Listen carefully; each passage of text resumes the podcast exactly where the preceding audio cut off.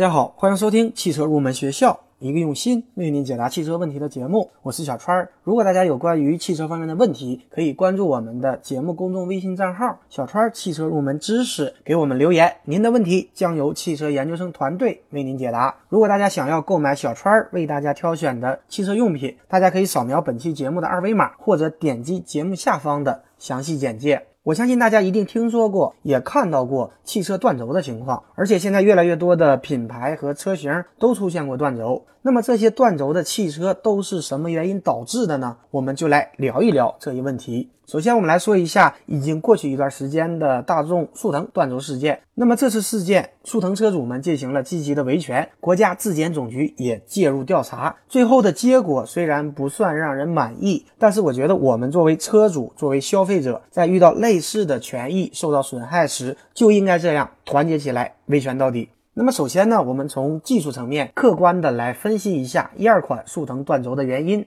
大家知道，一二款速腾因为将原来的独立悬架改为扭力梁半独立悬架而被指责为减配，但是断轴并不完全是因为非独立悬架的问题，因为很多其他的汽车同样采用的是扭力梁非独立悬架，比方说奥迪的 A1、桑塔纳和捷达，他们也都用过非独立悬架，却没有出现断轴的问题。那么速腾断裂的部分实际上是悬架的后纵臂，后纵臂呢，大家可以这样简单的理解：假设我们用一个横向杆连接汽车的两个后轮儿，那么悬架后纵臂就是与这个横杆相垂直，并且指向我们汽车正前方的两个摆臂，左右呢各一个，组成一个像 U 型的一个部件。所以呢，当汽车如果是两个后轮一起上下跳动时，汽车后部整体在跳动。那么这样呢是不会出现断裂的情况的。但是当只有一个轮子经过凸起的表面时，后悬挂将会以另外一个轮子为圆心，那么两个车轮的间距为半径，做圆周运动，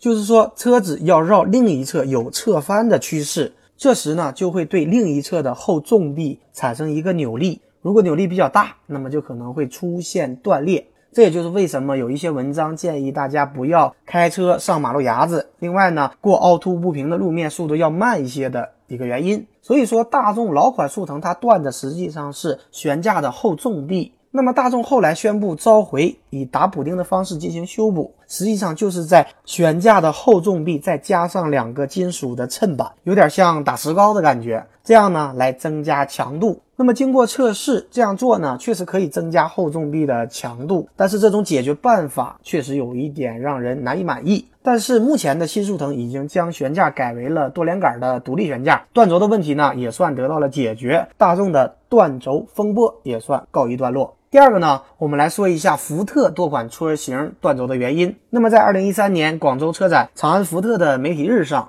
当长安福特总经理正在舞台上讲话时，一个女子呢穿着一件 T 恤，上面写着“一虎断轴”，冲上了舞台。他指责翼虎车呢出现断轴的情况，那么这个事件呢也让翼虎断轴被越来越多的人知道，而且福特旗下多款车型，比方说翼虎和蒙迪欧等等都出现过断轴的情况。那么下面呢我们就来说一下福特翼虎它的断轴是哪里断了。福特断轴多是因为转向节，也就是我们俗称的羊角。转向节其实非常好理解，它的一端呢是和我们的刹车系统相连，另一端呢是和悬架的摆臂相连。所以呢，它就是一个连接车轮和悬架的一个部件，它要承受汽车前部的载荷，还要带动前轮绕主销旋转。那么由于转向节的强度不够，所以呢导致了断轴问题的出现。而在一三年十二月，长安福特宣布了召回的决定，召回部分批次的前转向节未能够符合强度标准的车型。那么关于福特断轴的问题，我们还会继续为大家关注。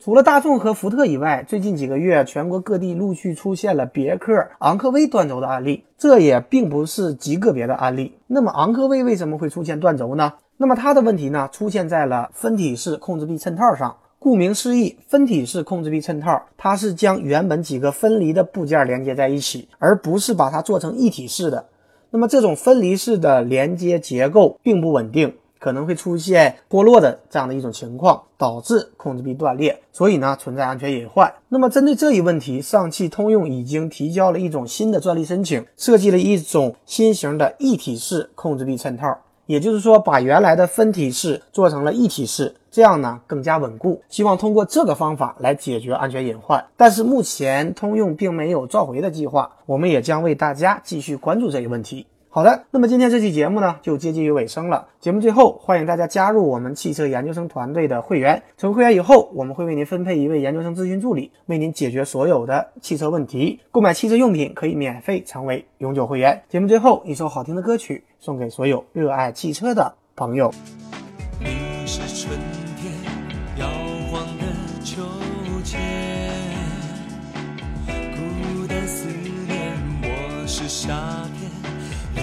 下的海面，穿越地平线，燃烧着疯狂的音乐，幸福的露出笑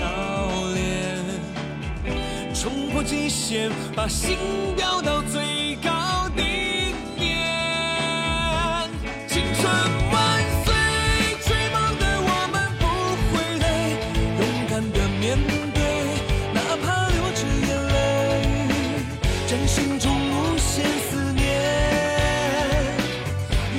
greatest